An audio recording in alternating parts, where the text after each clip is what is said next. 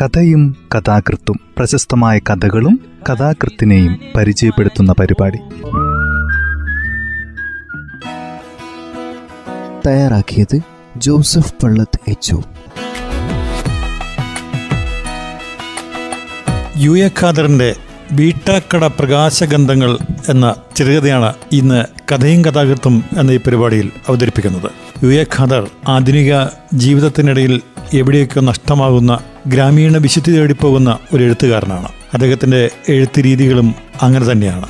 അതുകൊണ്ട് തന്നെ ധാരാളം ആസ്വാദകരുമുണ്ട് അദ്ദേഹത്തിന്. കഥ ഇങ്ങനെ ആരംഭിക്കുന്നു. വൈകുന്നേരങ്ങൾ വിരസങ്ങളായി തീരുന്നുവെന്ന് തോന്നൽ ഏത് രോഗത്തിന്റെ ലക്ഷണമാണ്? എവിടെയെങ്കിലുമൊക്കെ ചെന്നിരുന്ന് വല്ലതും പലതും മിണ്ടിപ്പറഞ്ഞ് പൊടിപ്പും തൊങ്ങലും ചേർത്ത് പൊലിപ്പിക്കുന്ന പല കഥകളും കേട്ടിരുന്ന്. അതിനെയൊക്കെ അനുസരിച്ച് മൂളുകയും ചിലതെല്ലാം ഉണ്ടാക്കി അവതരിപ്പിക്കുകയും ചെയ്ത് മനസ്സു കുലുങ്ങയൊന്ന് ഉറക്കെ ചിരിച്ചു മതിച്ചാൽ ശരീരത്തിന്റെ ഇപ്പോഴത്തെ ക്ഷീണവും ക്ഷീണ കാരണങ്ങളും പറ്റ മാറിക്കിട്ടുമല്ലോ താനൊരു ഒറ്റക്കുറുക്കനെ പോലെ തന്റെ ഈ മാളത്തിൽ ഉറക്കം തൂങ്ങിയിരുന്നാൽ അതുതന്നെയാവാം എല്ലാ അസുഖങ്ങളുടെയും മൂല കാരണം. വരൂ നമുക്കൊന്നിച്ച് നമ്മൾ പണ്ട് ഒത്തുകൂടാനുണ്ടായിരുന്ന സ്ഥലങ്ങളിലൊക്കെ ചുറ്റിയടിക്കാം. നമ്മുടെ ചെങ്ങാതിമാരെയെല്ലാം കണ്ടുപിടിക്കാം. നിങ്ങൾ ഈ അസ്തമയ സന്ധ്യകളെ എങ്ങനെ നേരിടുന്നുവെന്ന് തമാശയായി ചോദിക്കാം. അതല്ലാതെ ഇങ്ങനെ ഇപ്പോഴിപ്പോഴായി ചങ്ങാതിമാരെ ആരെയും കാണാൻ ചെല്ലാറില്ല എന്നതാണല്ലോ വാസ്തവം. അതിന് ഹൃദയത്തെ തൊട്ടറിയാൻ പാകത്തിൽ നമ്മുടെ നാഡീസ്പന്ദനങ്ങൾ അറിയുന്ന സുഹൃത്തുക്കളായി ആരാണിപ്പോഴുള്ളത്? ഈ നഗരവുമായി എന്നെ കൂട്ടിക്കൊളുത്തിയ ഒരാളുണ്ടായിരുന്നു അയാൾ യാത്ര പറഞ്ഞ് ഇറങ്ങിയിട്ടിപ്പോൾ വർഷങ്ങൾ എത്രയായി പോയ കാലം കയ്യേന്തി പിടിക്കാവുന്നത്ര അകലത്തിലാണോ? ഇവിടെ അയാൾ എല്ലാവർക്കും വേണ്ടപ്പെട്ടവനായിരുന്നു. എല്ലാവരും പ്രായഭേദമില്ലാതെ കൊണ്ടാടി ആഹ്ലാദിക്കുന്ന ആളായിരുന്നു. അയാളുടെ പ്രായം എത്രയായി എന്ന് പോലും ആരും ചോദിക്കാറില്ല. മൂപ്പിളമ്മ നോക്കാതെ എടുക്കുകയും സ്നേഹിക്കുകയും അങ്ങനെ സ്നേഹിക്കുന്നവർക്ക് വേണ്ടി എന്തും ചെയ്യുകയും അതായിരുന്നു ആ പ്രകൃതം. പറയുകയാണെങ്കിൽ ആ മനുഷ്യനാണ് ശരിക്കും ഈ നഗരവുമായി എന്നെ കൂട്ടിക്കെട്ടിയത്. ഈ നഗരത്തിലെത്തിയ ആദ്യ ദിനങ്ങളൊന്നിൽ ഒത്തൊരുമിച്ച് കൂടുന്ന ബഹളമയവും ആഹ്ലാദൂർത്തുമായ ഒരു സന്ധ്യയിൽ അയാൾ ഉറക്കെ പറയുന്നു. എടോ നിന്റെ ഈ പരിപാടി നല്ലതല്ല. കയ്യിൽ കെട്ടിയ വാച്ച് സമയത്തെക്കുറിച്ച് വേവലാതിപ്പെടുത്താനുള്ള ഒരു ഉപകരണമേ അല്ല. ഇടയ്ക്കിടയ്ക്ക് വാച്ച് നോക്കി ഞങ്ങളെ വിട്ടുപോകാൻ നേരമായി എന്ന് ഓർപ്പിക്കുന്നത് ഏതായാലും നല്ലതല്ല. രസം കൊല്ലിയായി താൻ ഇവിടെ ഇരിക്കുന്നതിലും അർത്ഥമില്ല. രാവിലത്തെ നഗരത്തിലേക്കുള്ള നിന്റെ വരവും വൈകുന്നേരത്തെ തീവണ്ടി സമയം കണക്കാക്കി ഓഫീസിലെ സീറ്റിൽ നിന്നുള്ള നിന്റെ ഈ ചാടിപ്പുറപ്പെടലും ശരിയാണെന്ന് നിനക്ക് അഭിപ്രായമുണ്ടോ? ഞാൻ എന്ത് മറുപടി പറഞ്ഞു എന്ന് ഓർക്കുന്നില്ല. ഒരു ദിവസം സന്തുഷ്ട കുടുംബമായി ജീവിക്കാത്ത ഒരു കഥാപാത്രവും അദ്ദേഹത്തിന്റെ ഭാര്യയും മക്കളുമടങ്ങുന്ന കുടുംബവും അനുഭവിക്കുന്ന ജീവിത ദുരിതങ്ങൾ എഴുതിയ കഥകളിലൂടെ കണ്ണോടിച്ച് സംഭാഷണ ശകലങ്ങൾ വായിച്ച് ജോലി നിർവഹിക്കുകയായിരുന്നു. എന്റെ ചെങ്ങാതി പറയുന്നു മതിയാക്കടോ നിന്റെ കുടുംബ സംവിധാന പ്രചാരണ കഥകൾ. നിന്നെ ശരിക്കൊന്ന് സംവിധാനം ചെയ്യാൻ ഒരുങ്ങിയിട്ട് തന്നെയാണ് ഇന്നിവിടെ വന്നിട്ടുള്ളത്. താൻ എന്റെ കൂടെ വരിക. കാന്റീനിൽ ഞാൻ ഒരാളെ ഇരുത്തിയിട്ടുണ്ട്. നിനക്ക് പ്രയോജനപ്പെടുത്താവുന്ന ഒരാൾ. നിനക്ക് വേണ്ടിയാണ് ഞാൻ അയാളെ കൂട്ടിത്തെളിച്ച് ഇങ്ങോട്ടേക്ക് കൊണ്ടുവന്നത്. ക്യാന്റീനിൽ അയാൾ ഉണ്ടായിരുന്നു. വിശേഷിച്ചൊന്നും ആ സുഹൃത്തിന് പറയാനുമില്ലായിരുന്നു. പറഞ്ഞത് മുഴുക്കെ എന്റെ ഇരു ചുമലിലും മുറുകെ പിടിച്ച് എന്റെ ചങ്ങാതി തന്നെയാണ്. സകലതും തീരുമാനിച്ചുറപ്പിച്ച മട്ടിൽ പറയുന്നു. നിന്റെ സീസൺ ടിക്കറ്റ് ഇന്നത്തോടെ തീരണം. നാളെ രാവിലെ നിന്റെ ഒപ്പം നിന്റെ പെണ്ണും പിള്ളയും മക്കളും ഉണ്ടാവണം. അതിന് ഒരു പ്രയാസവും ഇല്ല. പറക്കം പറ്റാത്ത ചെറിയ ചെറിയ മക്കൾ. അവരെ പള്ളിക്കൂടത്തിലേക്ക് പറഞ്ഞയച്ചിട്ടില്ലല്ലോ. എന്നതാണ് വലിയ സൗകര്യം. അതൊക്കെ നമ്മൾക്ക് ഈ നഗരത്തിലാവാമല്ലോ. അവർക്കും നല്ലത്. നിന്റെ പെണ്ണും പിള്ളയ്ക്കും നല്ലത്. വാടക അഡ്വാൻസ് മൂന്ന് മാസത്തേക്ക് വേണം. അത് മാസം എഴുപത്തിയഞ്ച് ഉറുപ്പിക നിരക്കിൽ ഇരുന്നൂറ്റി ഇരുപത്തഞ്ച് ഉറുപ്പിക. മറ്റൊന്നും ആലോചിക്കേണ്ടതായിട്ടില്ല. ആ കോളേജ് ക്യാമ്പസിന്റെ പടിഞ്ഞാറേട്ടേക്കുള്ള റോഡിലെ വയൽമരമ്പത്താണ് വീട്. നല്ല ഇടം. നല്ല അയൽക്കാർ. ഇത്രയും സൗകര്യങ്ങൾ ഒത്തുചേരുന്ന ഒരു വീട് ജോലി പ്രവേശിച്ച് മൂന്ന് മാസം തികയും മുമ്പേ നിനക്ക് തരപ്പെട്ടു കിട്ടിയത് ഭാഗ്യം. ഞാനൊക്കെ എത്ര നാൾ ഞെങ്ങി തിരിഞ്ഞാണ് ഒടുവിൽ ഒരു വീട് തരത്തിന് കിട്ടിയത്. അതും നഗരത്തിലെ ആ ഭ്രാന്താശുപത്രിക്ക് തൊട്ടരികിൽ. പിന്നണിയിൽ എന്നേരത്തും അന്തേവാസികളുടെ ആക്രോശങ്ങൾ ആട്ടെ നമുക്ക് ഇദ്ദേഹത്തെ ഒരു ചായ കൊടുത്ത് പറഞ്ഞുവിടാം. മധ്യവർത്തിക്ക് ഒരു മാസത്തെ വാടകയാണ് നമ്മൾ കൊടുക്കേണ്ടത്. അത് ഞാനിപ്പോൾ കൊടുത്തിട്ടുണ്ട്. നാളെ പെണ്ണും പടക്കോഴിയും എല്ലാമായി തീവണ്ടി ഇറങ്ങുമ്പോഴേ ആ ബ്രോക്കർ തുക ഞാൻ എന്റെ പോക്കറ്റിൽ നിന്ന് എടുത്തു കൊടുത്തതേ എഴുപത്തിയഞ്ച് ഉറുപ്പിക എനിക്കിങ്ങോട്ട് തിരിച്ചു നൽകണം. തിരിച്ചു നൽകാൻ മനസ്സു കൂട്ടാക്കാത്ത എത്രയെത്ര കടങ്ങൾ. ആ കടങ്ങളുടെ പീഠങ്ങളിൽ ഞാൻ എന്റെ ആഗ്രഹങ്ങളാൽ ചാലിച്ച് കൊഴുപ്പിച്ചെടുത്ത അഷ്ടബന്ധങ്ങളിൽ ഉറപ്പിച്ച് പ്രതിഷ്ഠിച്ച വിഗ്രഹങ്ങൾ.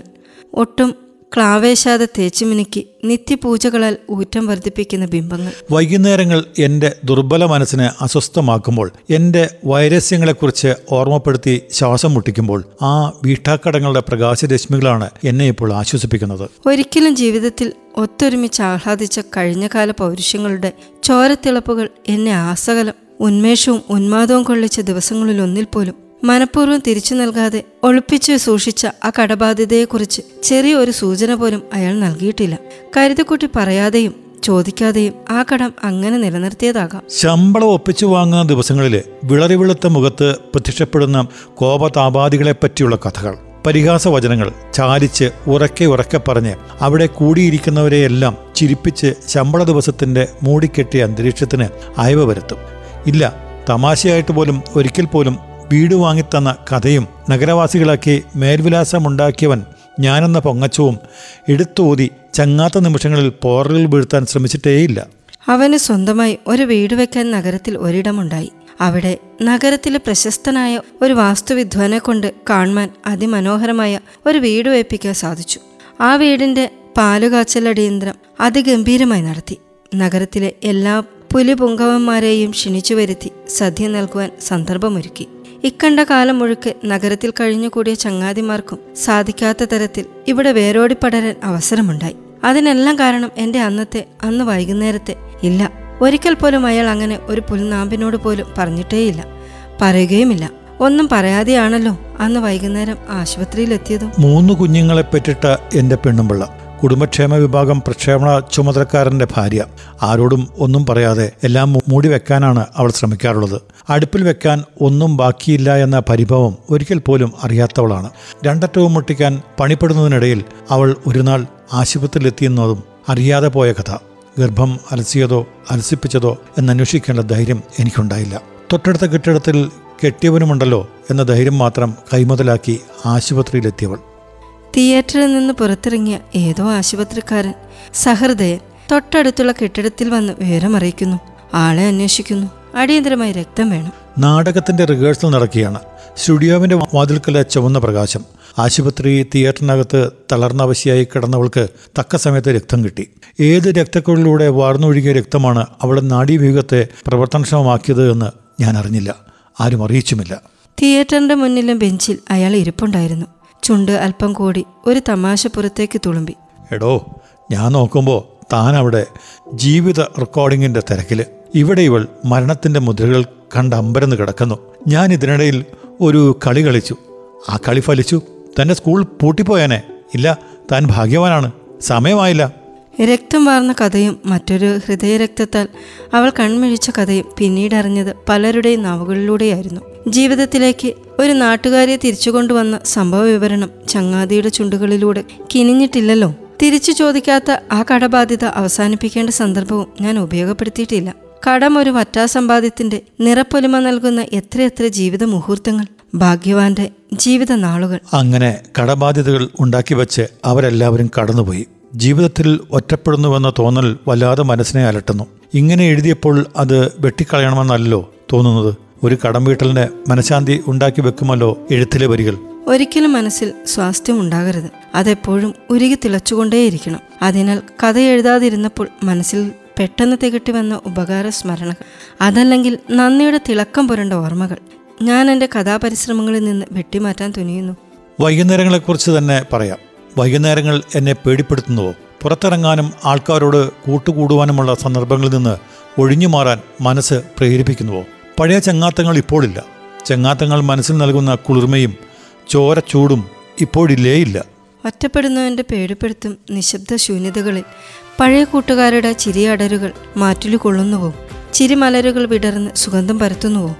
ഞാൻ കാതുകൾ കൂർപ്പിച്ച് സായാഹ്നത്തെ എതിരേൽക്കുന്നു. മൂക്കും വിടർത്തി പഴയകാല സുഗന്ധം ശ്വസിക്കുവാൻ പണിപ്പെടുന്നു.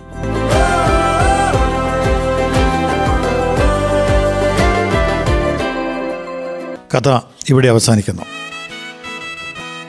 നാൽപ്പതിലേറെ കൃതികളുടെ കർത്താവാണ് യു എ ഖാദർ. കേരള സാഹിത്യ അക്കാദമി അവാർഡ് ആയിരത്തി തൊള്ളായിരത്തി എൺപത്തിനാലിൽ അദ്ദേഹത്തിന് ലഭിച്ചു.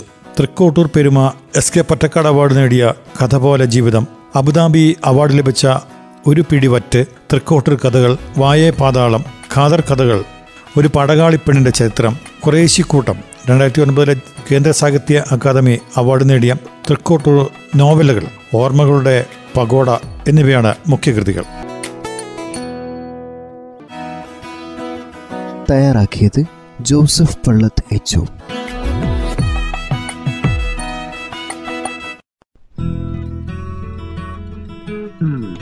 കഥയും കഥാകൃത്തും പ്രശസ്തമായ കഥകളും കഥാകൃത്തിനെയും പരിചയപ്പെടുത്തുന്ന പരിപാടി.